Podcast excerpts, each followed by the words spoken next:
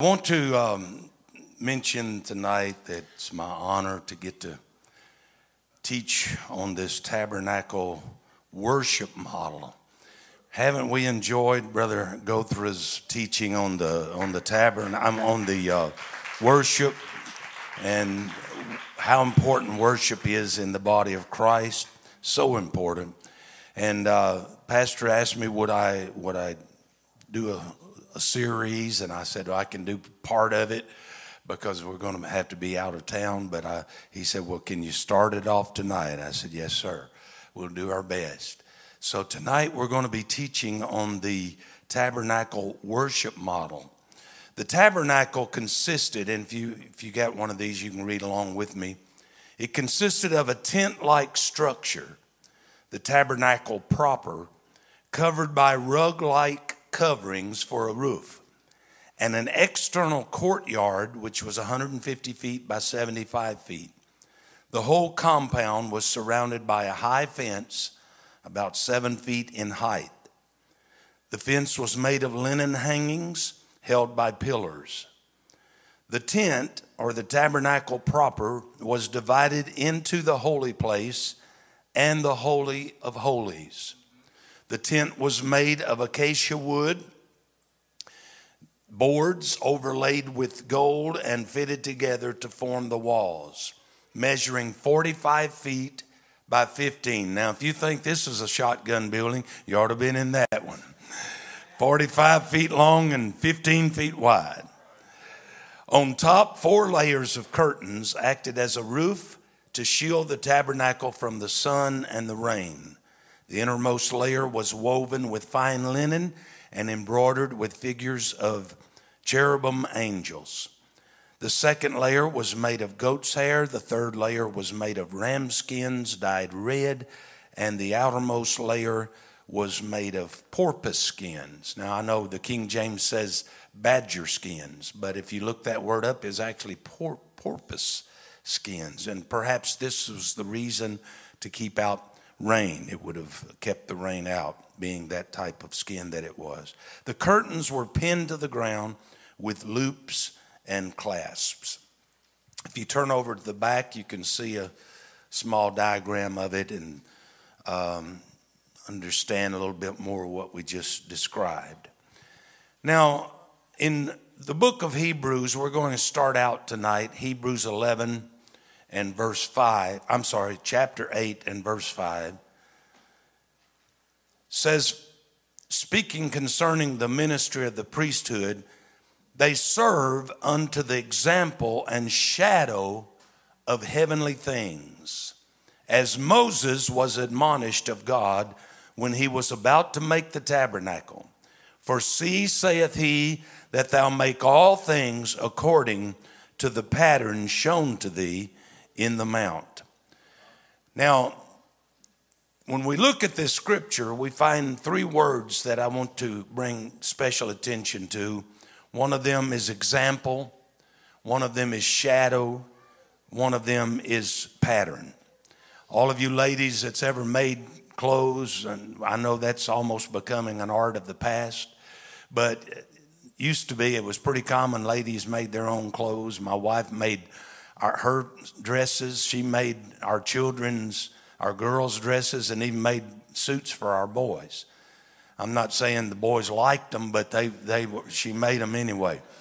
Back then, the, the favorite fabric was uh, knit, polyester knit. And boy, you could sleep in it, bathe in it, drive in it, travel in it, never get a wrinkle, never wear out. I don't know why they quit making them, except nobody would buy new suits because those things were like the children of Israel's clothes last 40 years. But um, anyway, if you're used to sewing, you understand what a pattern is.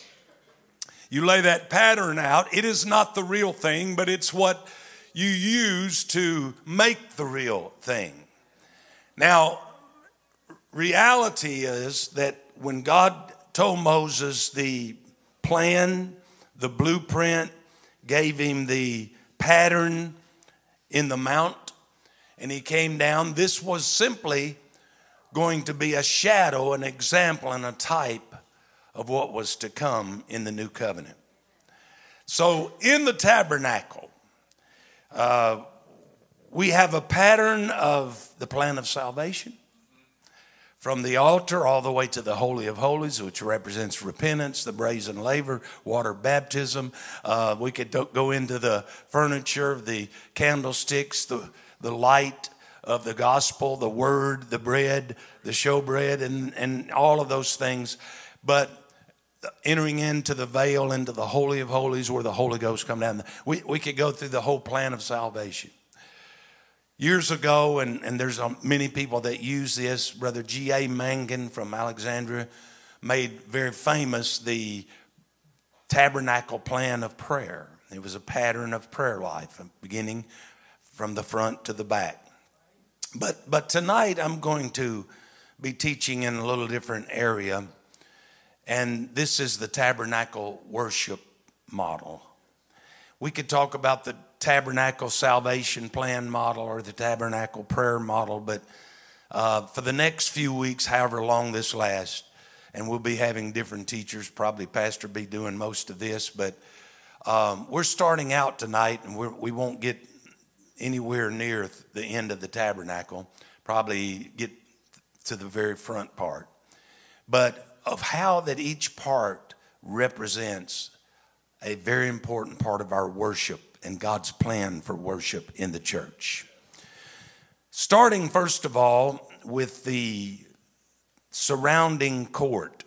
This is what was called the outer court. And if you're looking on this uh, colored rendition, this tabernacle of Moses, look down at the bottom picture, and it is the linen wall that was about seven foot tall, was separated by pillars that held this up and in the front, that colored section of, uh, and we, we taught one night on the colors and what each one of them represented. But there were the there was the scarlet and the blue and the gold and the white of colors that were placed in the entrance or the gate. Everybody say gate into the outer court. Now, looking at this, what would the gate, we're, we're actually going to talk about the gate, even though it's not part of the tabernacle uh, worship model. But to get to that, you got to go through the gate. So it's kind of like your house is not the fence around your house. There's a gate that goes into your front yard and then you enter into the house. But looking at this, since it is something we've got to go through, let's talk about the gate for just a few minutes. Proverbs 100 and verse 4. Is anybody that can quote that?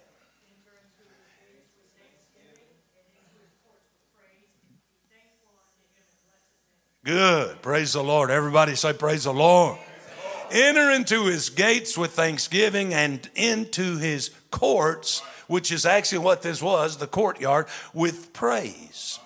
Now, so we, we like to think about the gates being a model or a type or a shadow or example of praise. Matter of fact, Isaiah 60 and 18 says, Thou shalt call thy gates praise.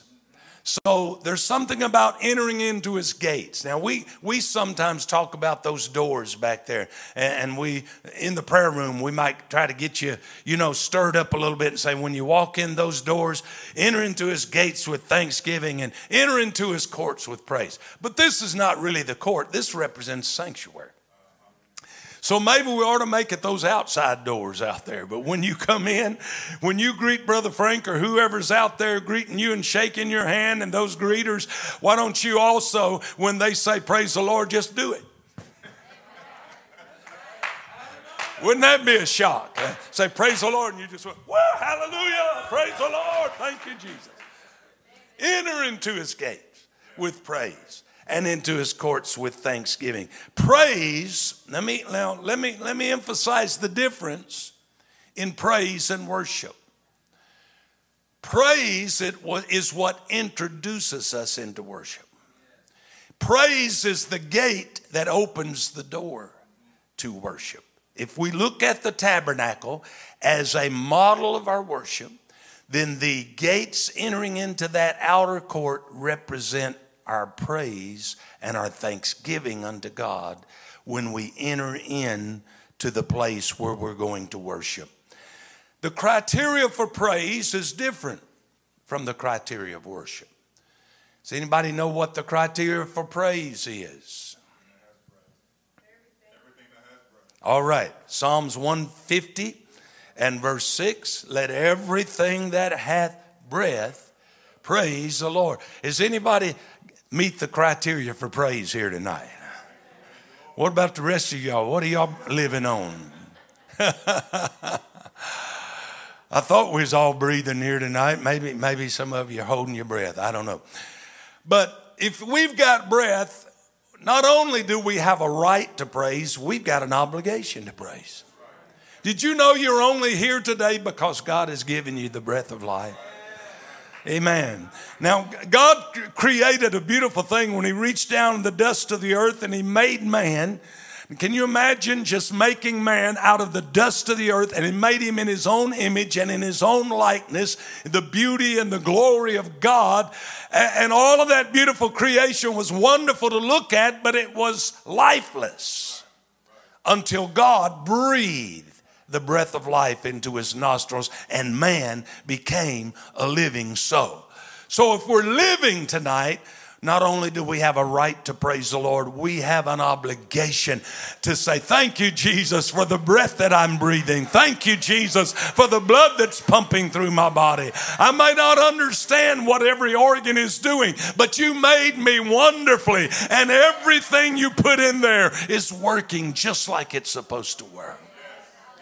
And every day we ought to praise Him for that. We ought to thank Him for that. Can you say amen?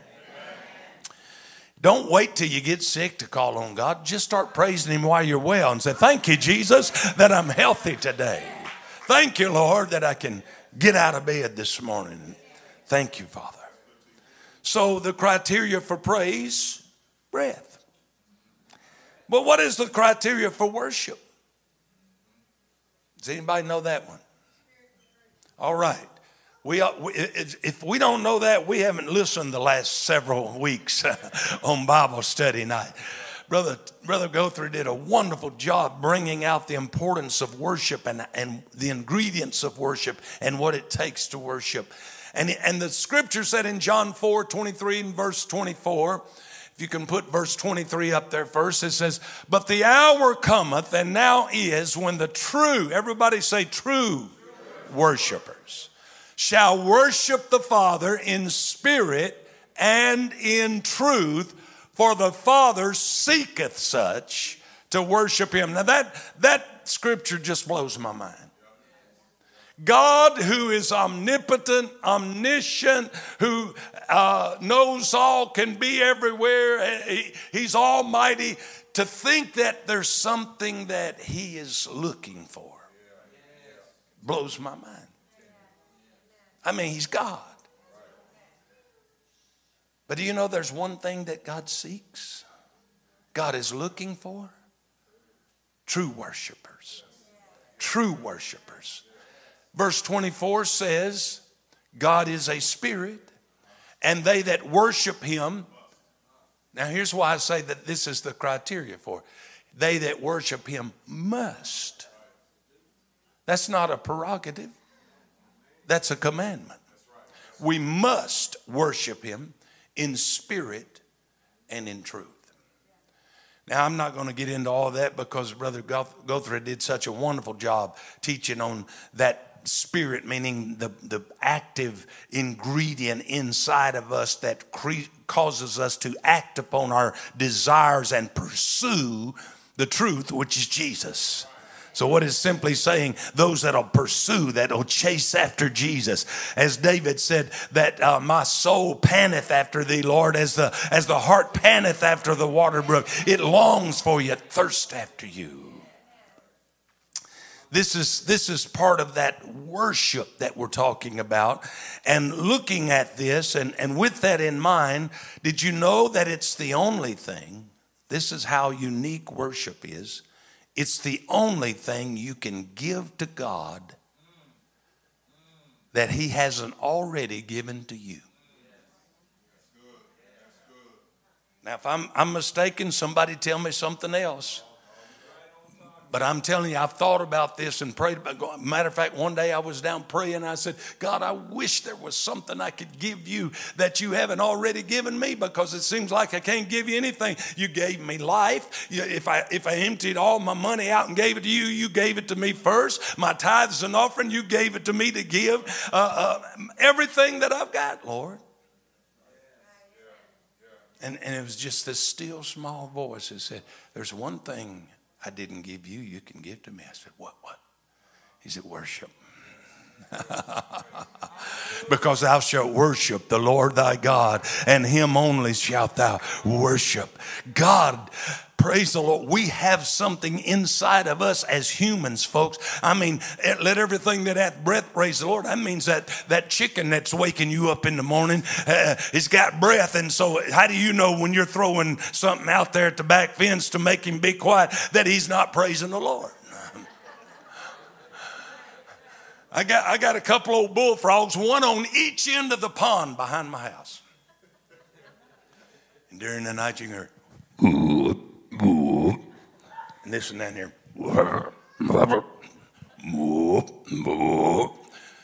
Back and forth and back and forth. And some scientists would say, oh, that's the great toad mating call. How does he know what they're thinking? He may be saying, Praise the Lord, praise the Lord, praise the Lord. Yes, praise the Lord, praise the Lord, praise the Lord. Woo! They got breath.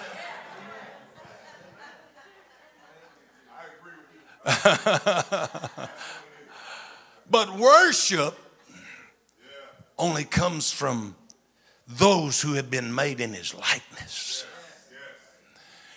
Humans are the only people that can give God worship.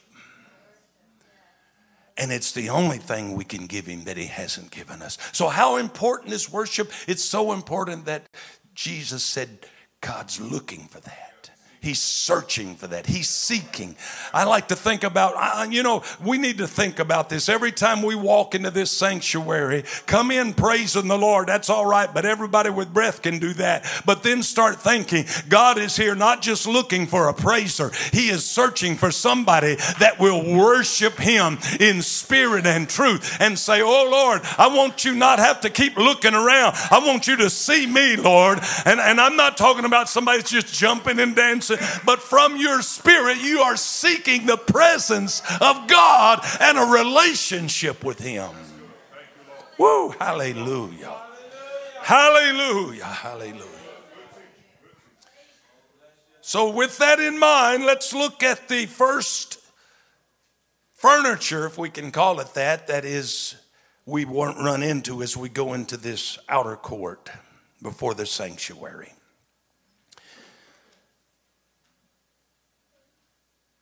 Does anybody know what it is? You can see it there. If you, if you turn on the back, actually, we're opening up the veil. And you can see that first piece of shadow pattern model example that God gave us for worship. Does anybody know what that is? Everybody knows it. Everybody's too quiet to say it. Altar, thank you. The first time, if you'll turn with me to Genesis, the 25th, 22nd chapter, I'm sorry. Genesis 22 and verse 5, the first mention of the word worship, the first mention in the Bible of the word worship is found in this verse. God had spoke to Abraham and told him to go to a place where the mountains were. And they were called the land of Moriah. And he said, On one of these mountains, I will tell you of, I want you to take your son, your only son, Isaac, and offer him up as a burnt offering upon one of those mountains. I don't know about you, but that, that would make me sit up and scratch my head and say, huh? God, I don't know if that's you. I, you know, your word says, Thou shalt not kill. I know that wasn't written yet, but it was still, God knew it. And there was something, but but Abraham didn't question God. And the Bible said when he went with his son and their servants, verse 5, he said to his young men, Abide here with the ass, and I and the lad will go yonder and worship. This is the first time we see this word in the Bible. 22 chapters into the Word of God, and the first time it's mentioned. Mentioned many, many, many times later, but the word worship is mentioned. We will go yonder and worship. You see, we think the reason it's dangerous to get worship and praise mixed up. Praise can be a part of your worship, and worship can be a part of your praise, but they are not the same because we get this mentality that worship is something that uh, makes us happy, we get excited about, make a joyful noise unto the Lord, clap your hands, oh, you people, shout with a voice of triumph, leap for joy, praise Him in the dance, praise Him with the cymbals. Know, it's all a happy thing. But worship, true worship, begins at an altar.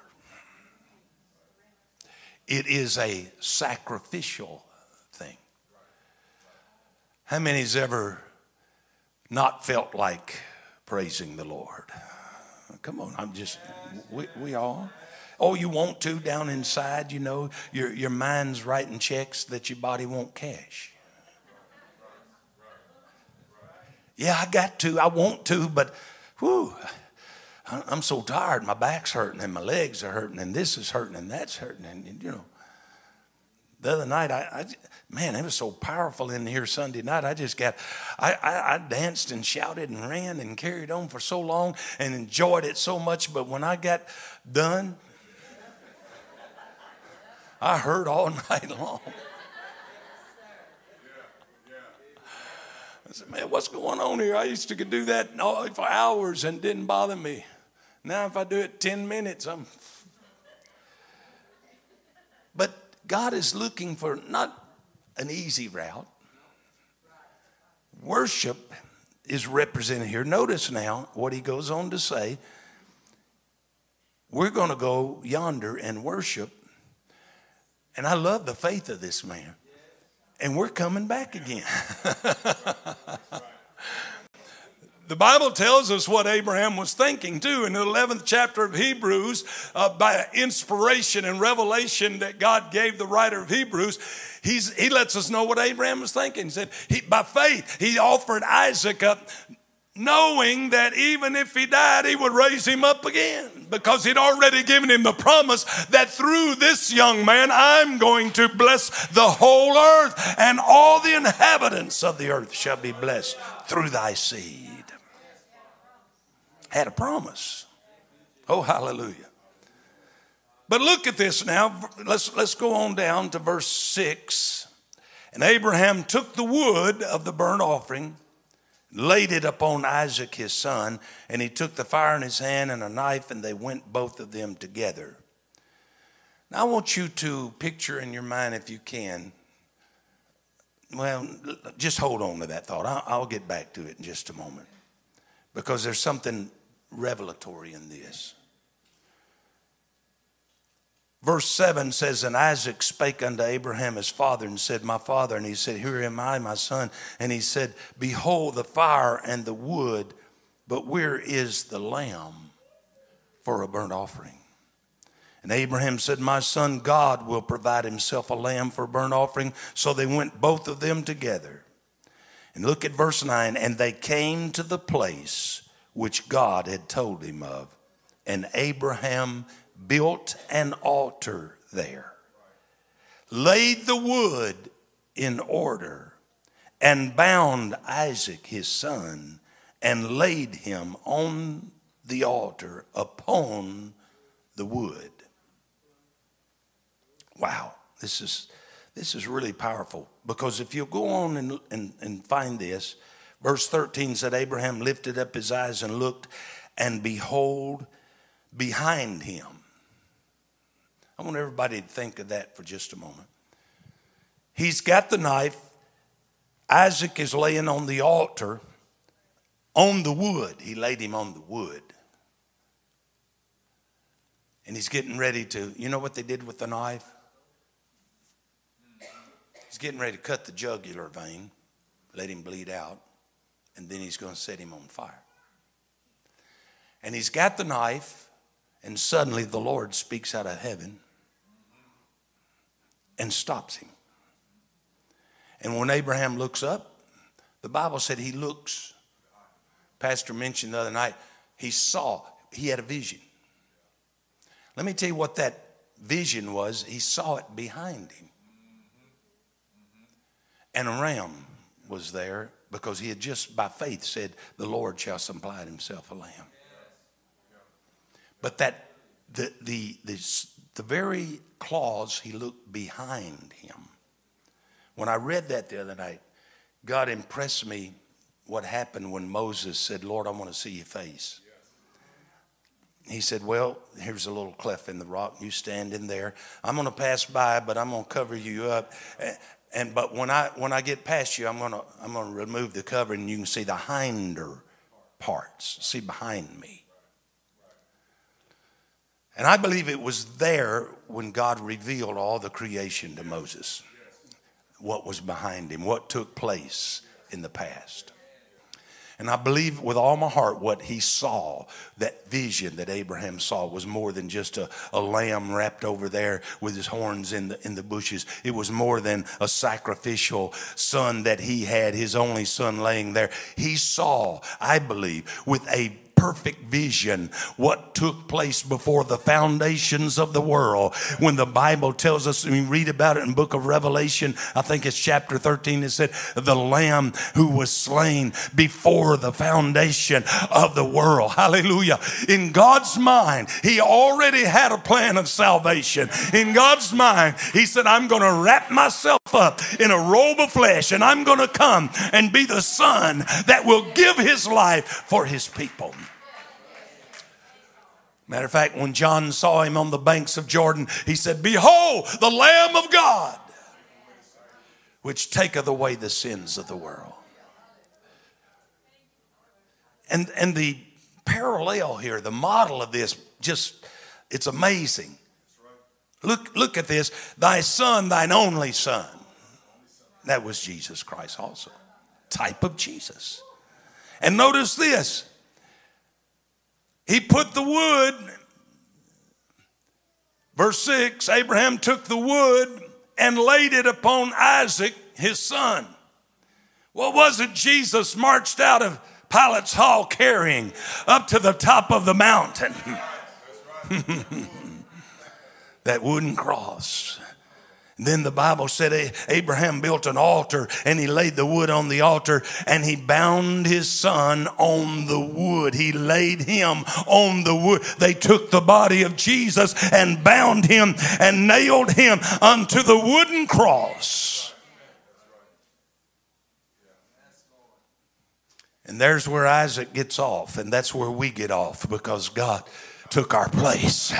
Woo, hallelujah. Hallelujah.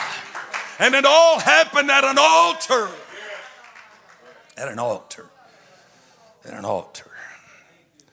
So, our first step into this model of worship takes place at the altar.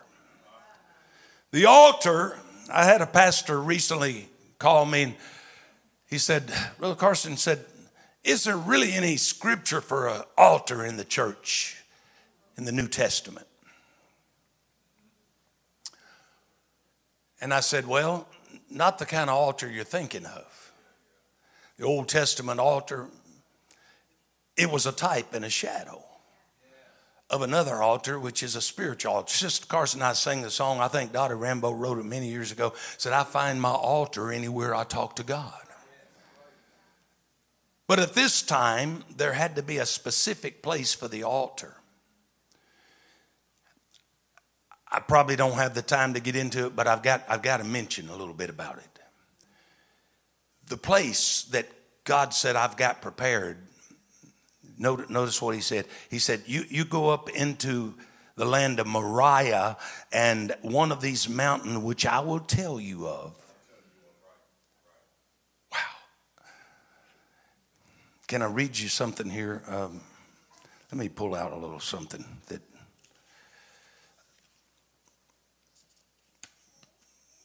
came from the uh, scripture in second or, or in Genesis 22 and 2. He said, Take now thy son, thine only son Isaac, whom thou lovest, and get thee into the land of Moriah. Offer him there upon a for a burnt offering upon one of the mountains, which I will tell you.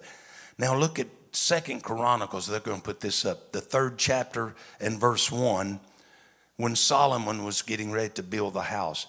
Then Solomon began to build the house of the Lord at Jerusalem in Mount Moriah, where the Lord appeared to David, his father, in the place that David had prepared in the threshing floor of Ornan the Jebusite.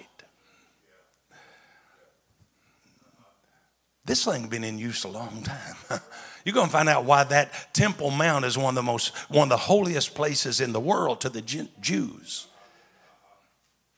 Because it started out actually over here with the offering of Isaac that the Lamb took his place, which was all a type of the New Testament salvation through Jesus Christ, hanging on the cross of Calvary, on Mount Calvary. Can you say amen? But I want to read this to you. It's from Adam Clarke's commentary. In Mount Moriah, supposed to be the same place where Abraham was about to offer his son Isaac, so the Targum, now, Targum is Aramaic uh, for translation or interpretation. That's what it means, especially from the Hebrew text. And it reads like this Solomon began to build the house of the sanctuary of the Lord at Jerusalem, in the place where Abraham had prayed and worshiped in the name of the Lord. Somebody say, Oh, that's just a coincidence. You think so?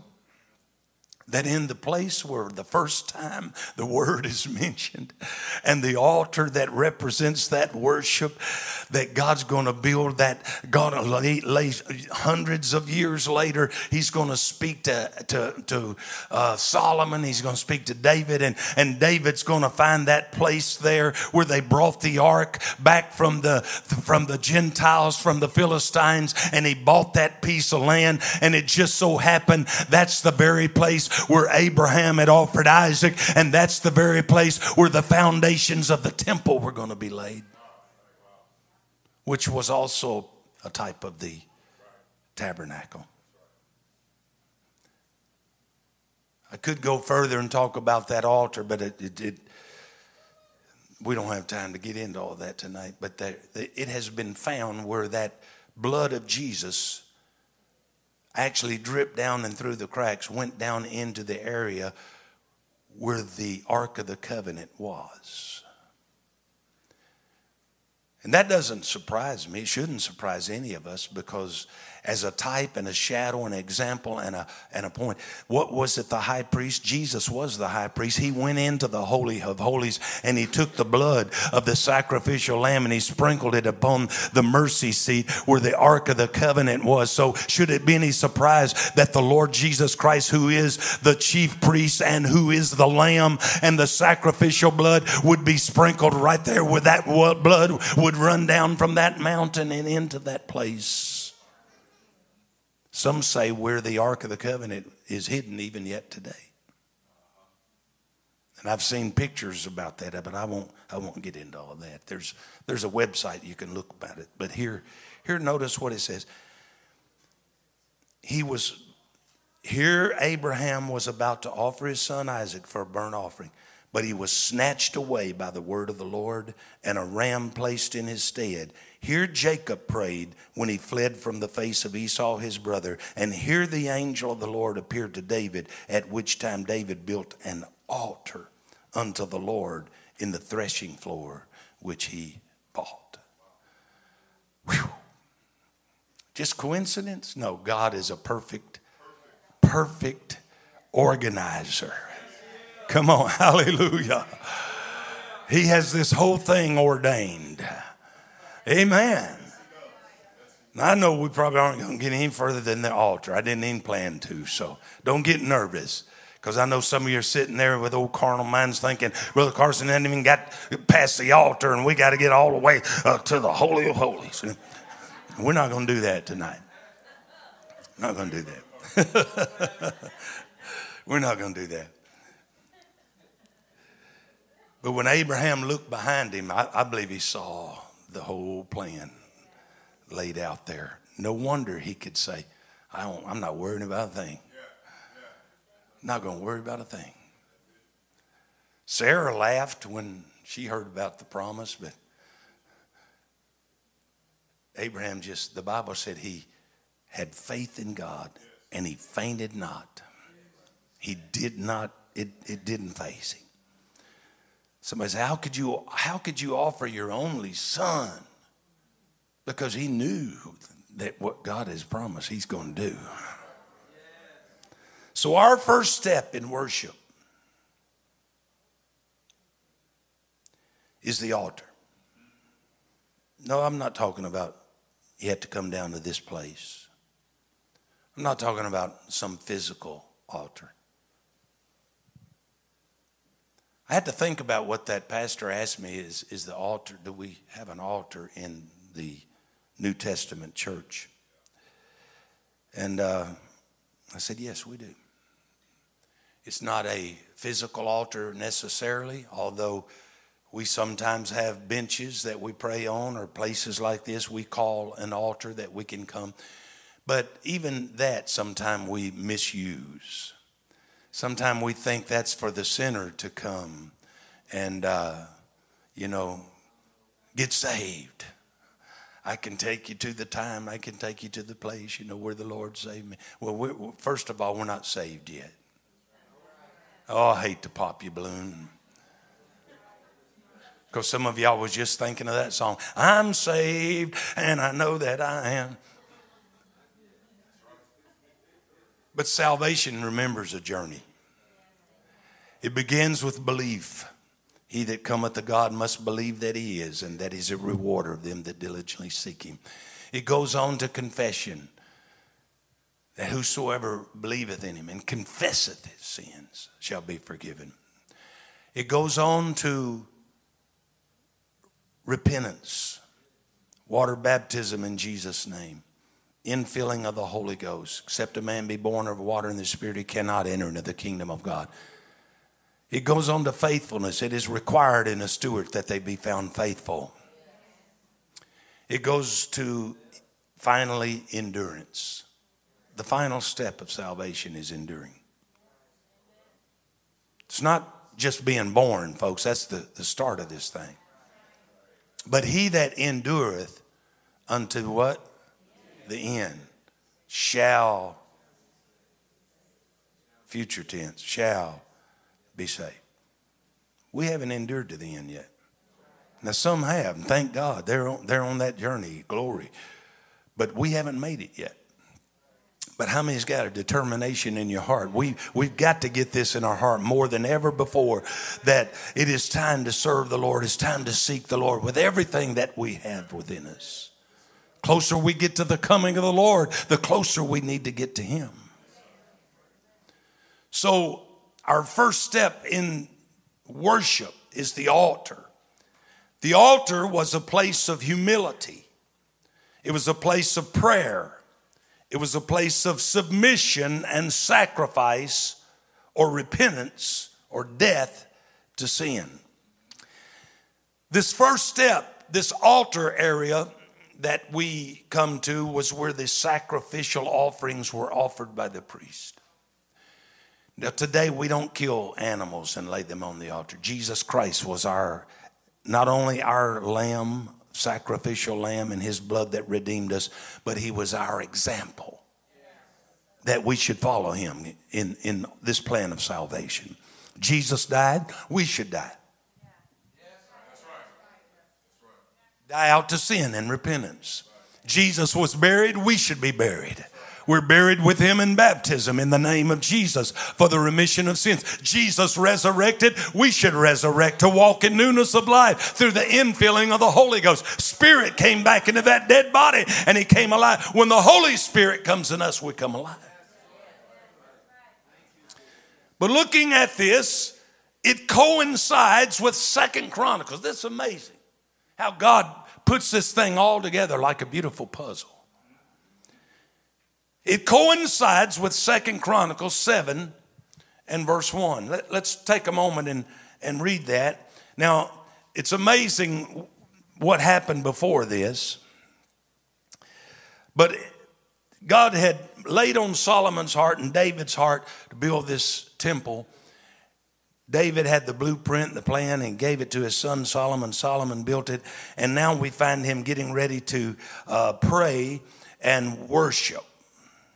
And the Bible says in verse 1 when Solomon had made an end of praying, the fire came down from heaven and consumed the burnt offering and the sacrifices, and the glory of the Lord filled the house. Where was Solomon? He was at the brazen altar, sitting there in that outer court before the sanctuary, that first place we come to in, in that model of worship. And he was offering sacrifices unto the Lord, and the fire from heaven came down and consumed. They didn't have to set anything on on fire, but the fire that fell just like it did for Elijah came down and consumed the sacrifice, and the glory of God filled the house. I'm telling you, when we present our bodies as a living sacrifice, the glory of God will come down and consume us uh, with the Holy Ghost and fire to the point that His glory will fill this sanctuary.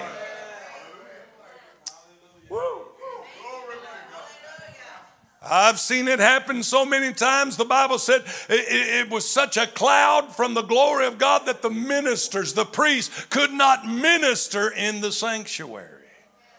And I've seen it happen just like that. It was so powerful. God's glory and power filled the house until the preacher couldn't even preach. Tried to, and every time he did, somebody'd start speaking in tongues. Somebody'd start running ah, the aisle. Power and the glory, be healed, miracles taking place. So, so this happening, let, let's look down now to verse 3. And when all the children of Israel saw how the fire came down, the glory of the Lord upon the house, they bowed themselves with their faces to the ground upon the pavement and worshiped. And praised. There's the difference again. Not only did they praise, but they worshiped saying, For he is good and his mercy endureth forever. Then the king and all the people offered sacrifices before the Lord. And it goes on to tell all about those sacrifices. But looking in verse 7, moreover, Solomon hallowed or made holy the middle of the court that was before the house of the Lord. What was in there? The altar, the brazen altar, and the brazen laver. The first pieces of furniture as we model and as we enter in to worship. After we go through the gates of praise, there's that altar of worship. And right in the middle of it, he offered the burnt offerings and the fat of the peace offerings because the brazen altar which Solomon had made was not able to receive the burnt offerings and the meat offerings and the fat. The, the, the thing was big. It was about five foot square and stood up about this high, and, and they had steps leading up to it. It was a big altar and horns on each corner, but he said it wasn't big enough. They had so much offerings uh, that they were bringing in that it wasn't big enough, and he had to take the whole middle section of that outer court. Remember how large it was. And, and they began to offer up sacrifices all around the whole area. Wouldn't it be something, the glory of God just come down in such a way that there's not room up here at the altar? Somebody starts running up the altar and saying, Pastor gets through preaching and said, Who wants to enter into the Holy of Holies now? Who's ready to get on past this? And oh, come on up here to the altar. Let God do something for you. And, and there's so many people up here, nobody can get up there. And so they start receiving the Holy Ghost out there in the pew. They start being healed right there when nobody can even get to them to pray for them. How many of you believe that God is able to manifest His glory once again, just the same way?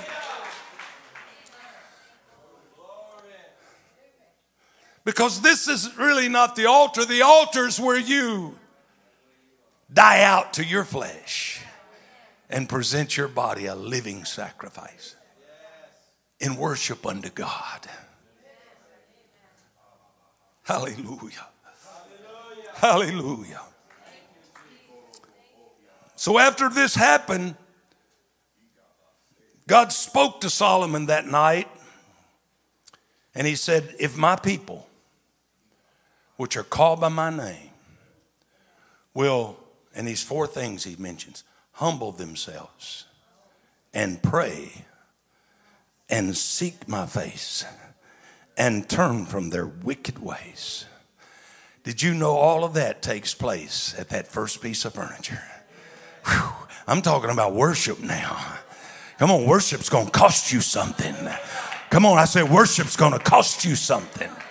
Remember where David uh, uh, uh, found that place where the ark was settled right there, and that Jebusite uh, had that land. And David said, I'm going to buy this land because right here, this is a special place. I don't know if David knew it or not, but this is where Abraham was offering Isaac. This was the place uh, uh, where Jacob fled from his brother Esau and prayed. This was a holy place. This was going to be where the temple would be built. This is where the Messiah would be sacrificed.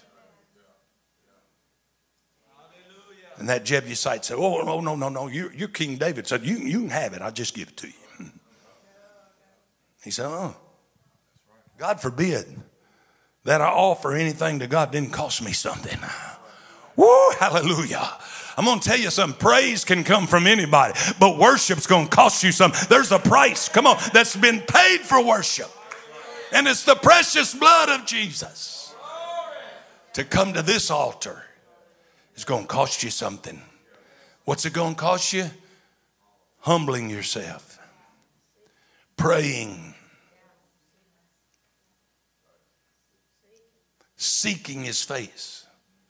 Does anybody want more of God than ever before? And finally, last but not least, turning, which is repentance, which is dying the final stage of that altar. First, you got to bind the sacrifice, then you got to slit the throat, and it's got to die. Then the fire comes. when we die out to sin in repentance, humble ourselves, pray, seek His face, which is worship, praise Him, and turn from our wicked ways. Then, look over your neighbor and say, then I'm, I'm trying to keep count of how long I'm preaching, and that thing keeps going black on me. Screen, black screen. Somebody needs to help me. Oh, there it is 44 seconds. Oh, 44 minutes. I'm winding up. Then will I hear from heaven and I will forgive your sins and I will heal your land. Woo! Does anybody believe we need some healing in the land? Come on, does anybody believe we need some healing in the camp? Does anybody believe God's ready, God's waiting, God's willing? He's just waiting for somebody to step in through the gate of praise and come up to the altar of worship and lay down that body, lay down that sin, lay down that flesh, lay down that carnal nature. Humble yourself before God. Pray like you've never prayed before. Worship like you've never worshiped before. And repent like you've never repented before. Woo! Hallelujah. God's already made the promise. Well, if I kill myself on the altar, won't be nobody to shout. No. God will raise up a new man. We got to kill the old man. He said, but I did that long time ago, Pastor, when I got baptized. You know, I've got I've repented, I've got baptized in Jesus' name. I, you know, that's what folks will tell you. But the Apostle Paul that wrote most of the New Testament said, I die every day. How are you gonna die daily without resurrecting daily? That's why the Bible said that we are renewed in the Holy Ghost day by day. Renewed day by day. Because if you dying out, you got to resurrect. I think, Pastor, I believe it was you the other night was teaching and preaching or preaching or whichever it was. It was good. You talked about that if a righteous man fall seven times, he will rise again.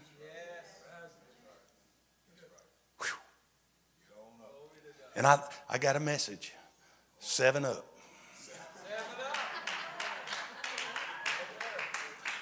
If he fell seven times, he had to get up seven times.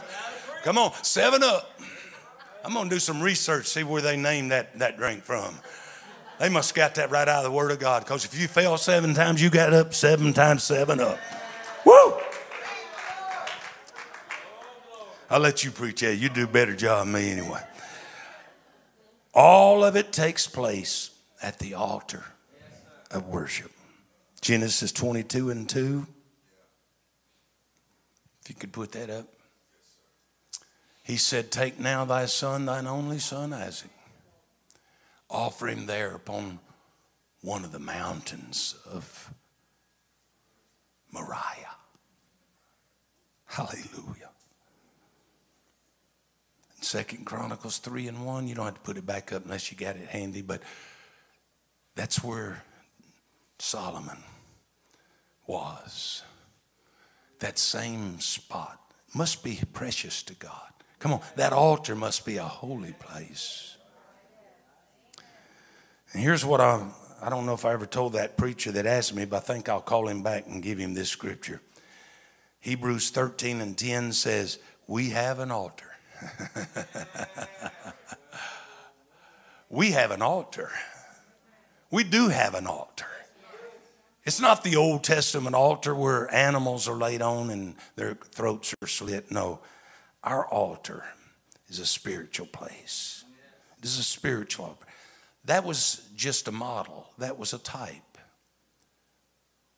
You come up here to this place to pray, or if you pray kneeling back there, Pastor's not going to come by there and get some rope and tie you down to that place that you're calling your altar. Say, now when you get prayed through, we'll let you up. Might not be a bad idea. What, what works even better than that? Baptize them, hold them under and say, until you make up your mind now.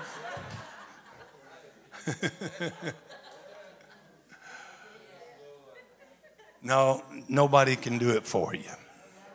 Come on, nobody can repent for you. Nobody can be uh, turn away from their sins, but you. You've got to do that. And so we see this beautiful place. We have an altar. It is not made of stone or brick or clay or wood. But notice what it goes on to say. We're of they, talking about those ministers, those priests of, that offered the meats. They have no right to eat which served the tabernacle. That, that old tabernacle won't take away your sins. It just pushed them up one year at a time. But only the blood of Jesus could take our sins away. Hallelujah. For the bodies of those beasts whose blood is brought into the sanctuary by the high priest for sin are burned without the camp. Wherefore Jesus also, that he might sanctify the people with his own blood, suffered without the gate. Let us go forth therefore unto him without the camp, bearing his reproach. For there or here rather we have no continuing city, but we seek one to come. By him therefore let us offer the sacrifice of praise to God continually. That is the fruit of our lips, giving thanks to his name. Stand with me tonight. Praise the Lord. Everybody say 51 minutes. Whew.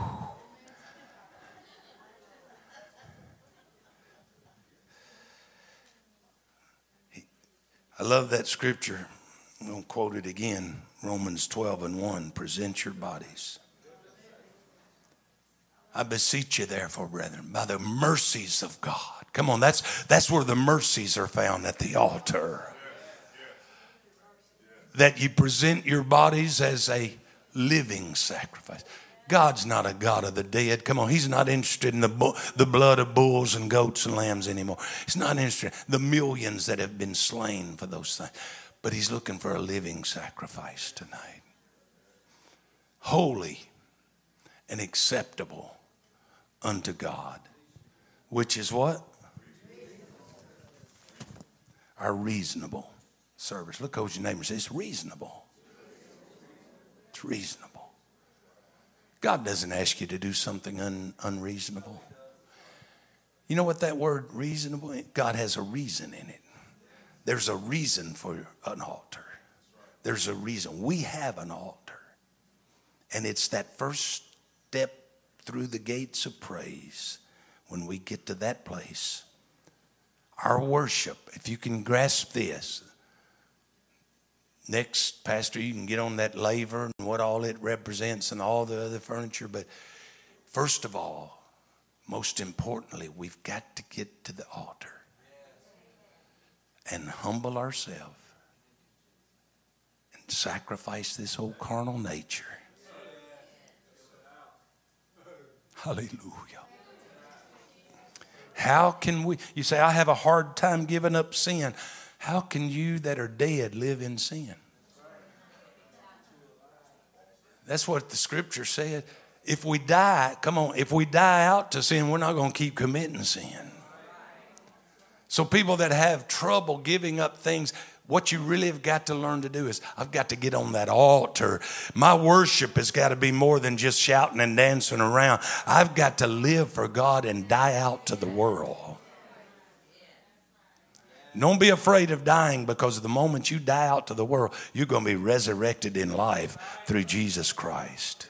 Hallelujah. Let's lift our hands and worship right now unto the King of Kings, the Lord of Lords, in Jesus' name. Hallelujah.